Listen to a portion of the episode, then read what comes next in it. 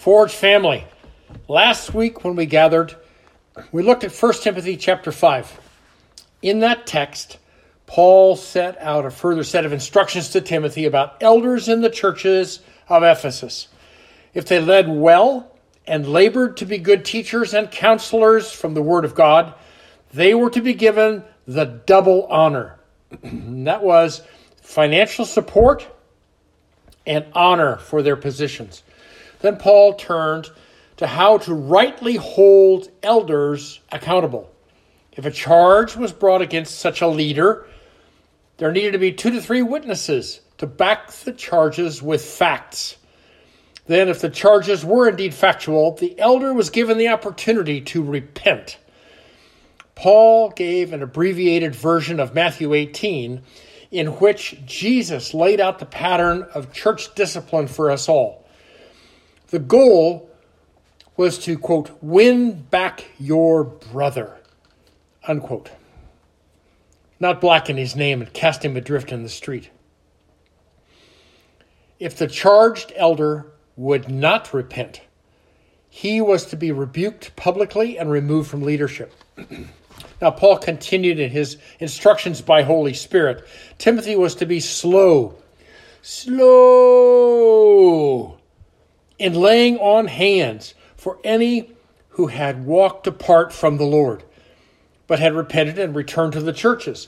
The laying on of hands on a repentant sinner done by the elders was to receive them back into fellowship.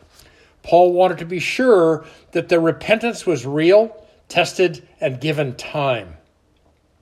If Timothy was too quick to lay on hands, he and the churches might become liable for future sins by a not so repentant sinner who was restored too quickly.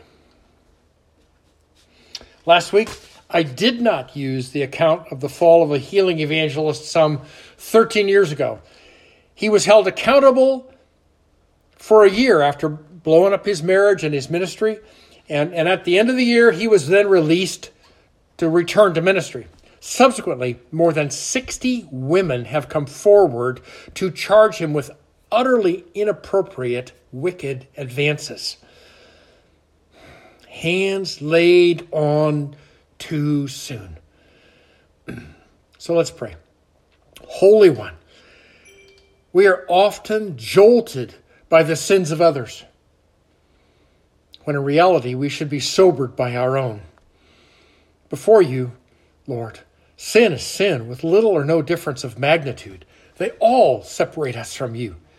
That being so, we bow now and ask you to wash us in the word and awaken our hearts so that we can quickly discern our own sin and repent.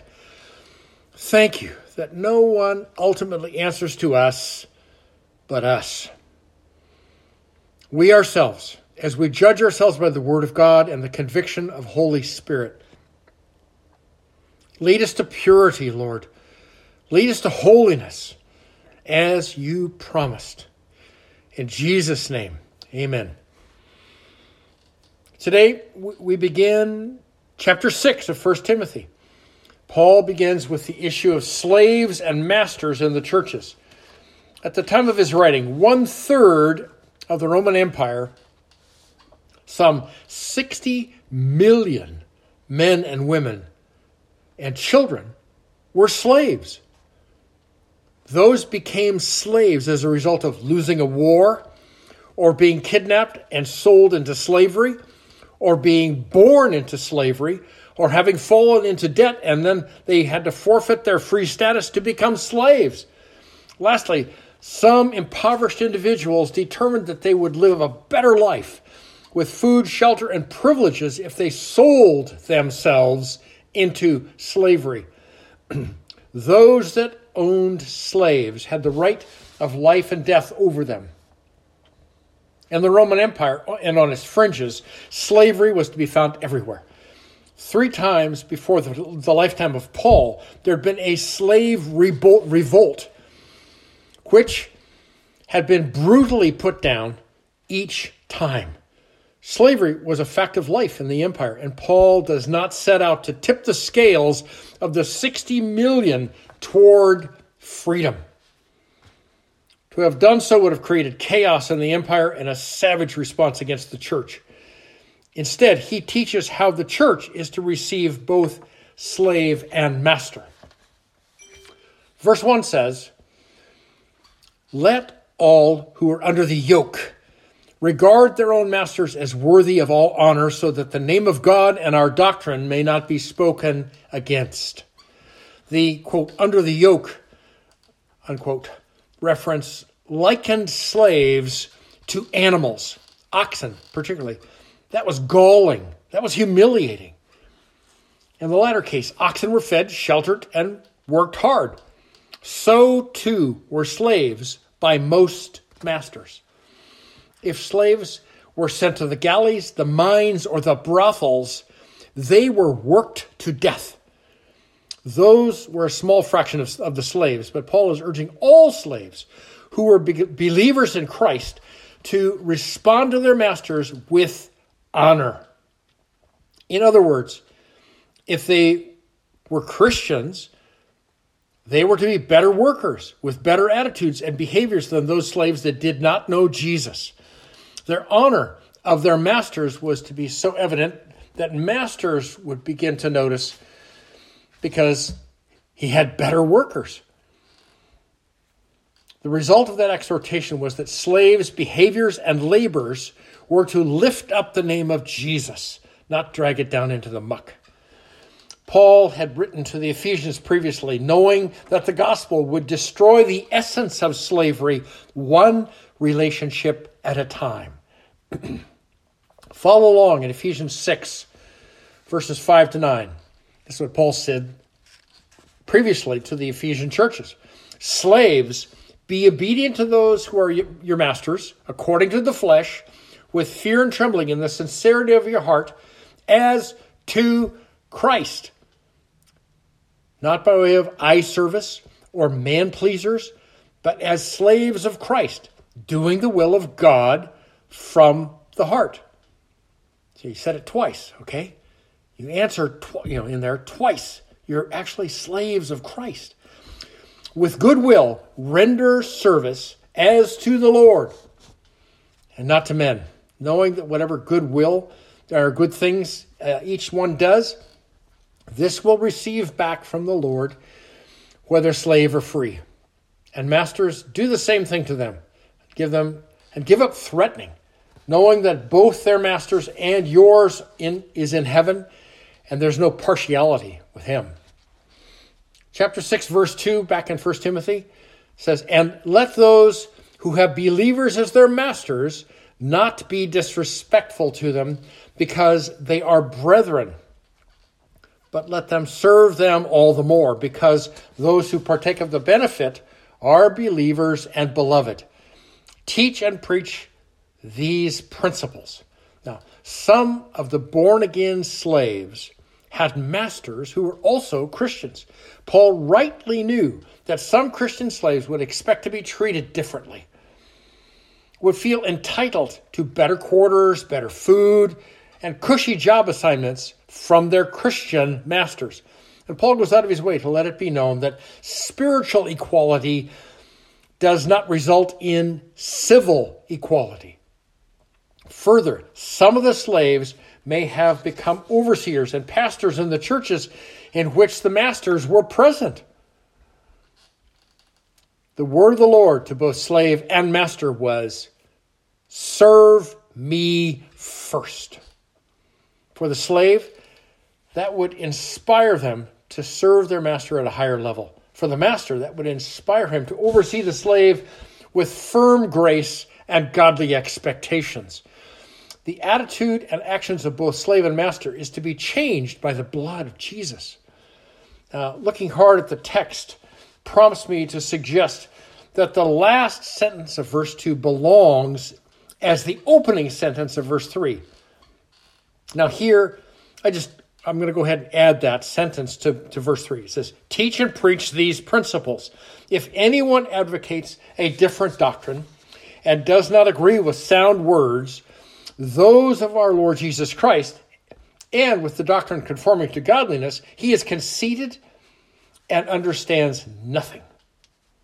for he has a morbid interest in controversial questions and disputes about words out of which arise envy, strife, abusive language, evil suspicion, and constant friction between men of depraved mind and deprived of the truth, who suppose that godliness is a means of gain.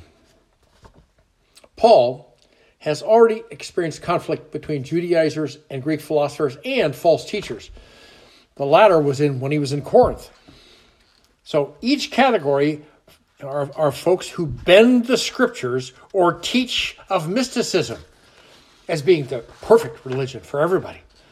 Now, Paul urges Timothy to listen carefully to all doctrinal presentations, and if they are out of sync with the scriptures and in disagreement with the words of Jesus and veering away from the doctrine of godliness, Timothy was to step in strong.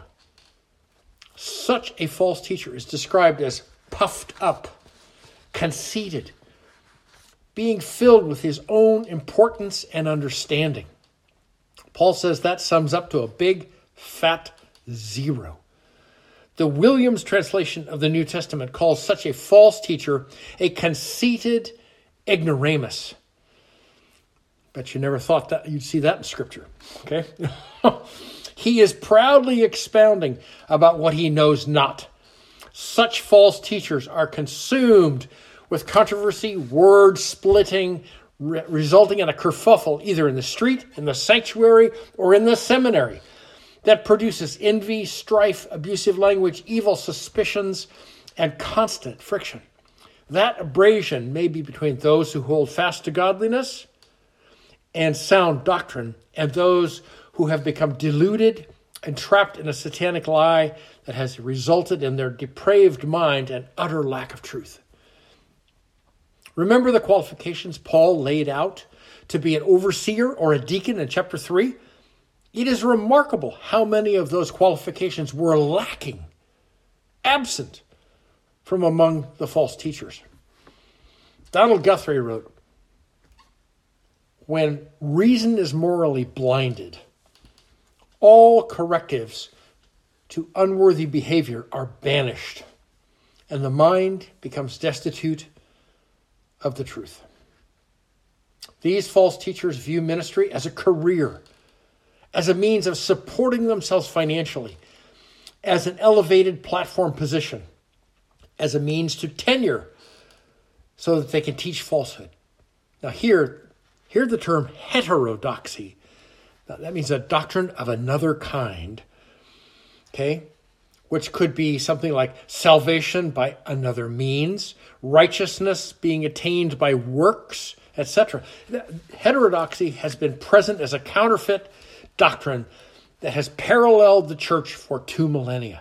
Today, the doctrines of the progressive church and the teachings of those who deconstruct Scripture would qualify as heterodox. Now, Paul turns to the emphasis of materialism among the false teachers and the dangers of greed. Verses 6 to 10 continue. But godliness actually is a means to great gain when accompanied by contentment. For we have brought nothing into the world, so we cannot take anything out of it either. And if we have food and covering, with those we shall be content. But those who want to get rich fall into temptation and a snare and many foolish and harmful desires, which plunge men into ruin and destruction. For the love of money is a root of all sorts of evil, and some, by longing for it, have wandered away from the faith and pierced themselves with many a pang. Now, Paul puts a bond in the text between godliness and contentment. Contentment in, the, in Greek is the word autarkeia, and it is a word that Paul reached into the, the Koine language and, and grasped it and pulled it over across into the church and baptized it because the essence of that word is it is an attitude independent of externals and dependent on God. In Philippians chapter 4 verse 13 Paul wrote, I can do all things through him who strengthens me. That is Christ's sufficiency. Adding contentment to godliness will make you grateful for God's provisions in this life.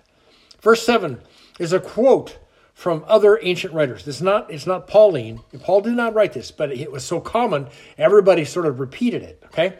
They knew that they came naked into this world, and naked they would return to the earth in death. A Spanish quote is a bit more in your face. Quote, shrouds have no pockets, unquote. We are to be content with life and life after death. Verse 8 speaks of contentment when we have food and covering. That's essentially food and clothing, food and shelter. those are both basic stuff. And Paul says that those with those we will be content. Then Paul unmasks the greed of the false teachers and their followers. Those who want to get rich in a hurry. Uh, that's really the essence of the, of the text here.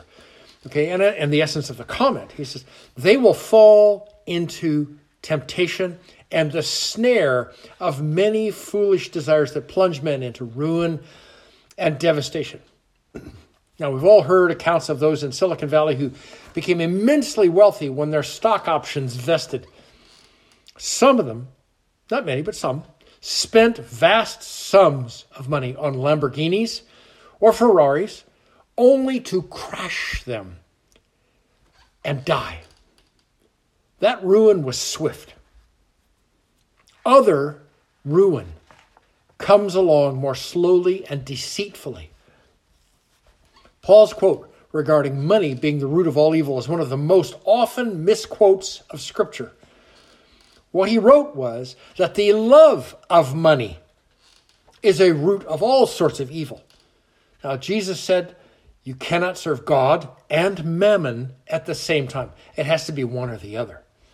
Now, some brothers and sisters, Paul said, in their desire, their longing for financial gain, had wandered away from the faith and pierced themselves with many a hurt. Clearly, not all kinds of evil come from the love of money. This is just one of a list that has the potential to disqualify leadership, tear marriages apart, wound your life, etc. Forge family, many begin their walk of faith well. It's how you finish that counts. So, as Paul to Timothy, here I get a chance to ask you are, are you pursuing godliness with contentment? Are you serving one master? Is Jesus the only one you lean on to be strengthened? If your answer is yes to all three, then okay, be settled.